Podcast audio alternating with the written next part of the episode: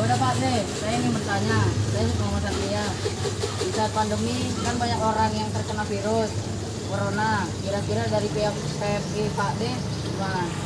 Ya, PMI selalu membantu pemerintah dalam hal segala uh, apalagi sekarang pandemi. PMI ditugaskan untuk membantu pemerintah di bidang uh, pengurangan pencegahan misalnya pemberian masker, pemberian hand sanitizer, kita mengadakan pen- uh, penyemprotan ke daerah lingkungan-lingkungan yang terdampak.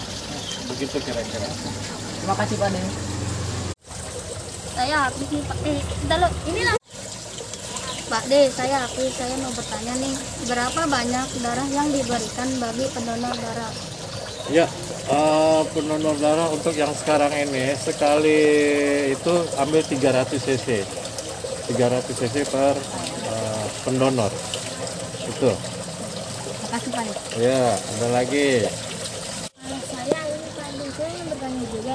Kondisi yang bagaimana yang bisa untuk ikut sebagai pendonor, darah? Ya. Eh, pendonor darah tentunya orang yang sehat dulu ya, yang sehat eh, itu yang yang bisa di kalau tidak sehat eh, gimana kita mau ambil. Nah, untuk untuk menyumbangkan pada saat pengambilan eh, kita terbebas dari eh, puasa, kita harus fight, tidak boleh begadang malamnya. Kita harus, nah itulah salah satu syaratnya untuk mendapatkan uh, supaya kita berdonor darah. Apakah ibu hamil dan anak-anak seperti kita bisa jadi pendonor darah? Uh, minimal 17 tahun dulu ya, minimal 17 tahun. Nah untuk anak-anak dan ibu hamil, oh, untuk anak-anak uh, pengenalan dulu, latihan fisik semuanya, baru nanti bisa minimal 17 tahun. Pak, saya Rafa. Apa saja manfaat dari setiap donor darah? Ya, eh, satu tetes darah yang diberikan kita berarti telah menyelamatkan satu nyawa orang. Itu manfaatnya. Manfaat yang kedua bagi pendonor eh, akan tersirkulasi darah yang ada di dalam tubuhnya dan kepada penerima donor dia akan eh, imunnya akan lebih bagus lagi karena kekurangan darah tadi sudah disumbangkan oleh si pendonor darah. Itu kira-kira. Oke? Terus apa ada efek sampingnya?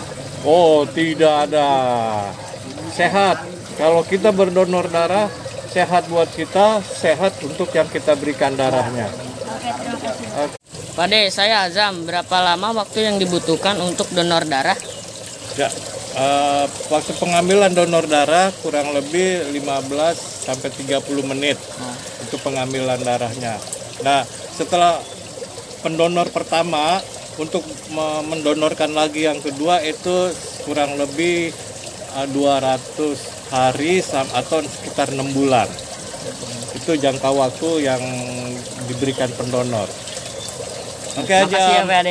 Yuk.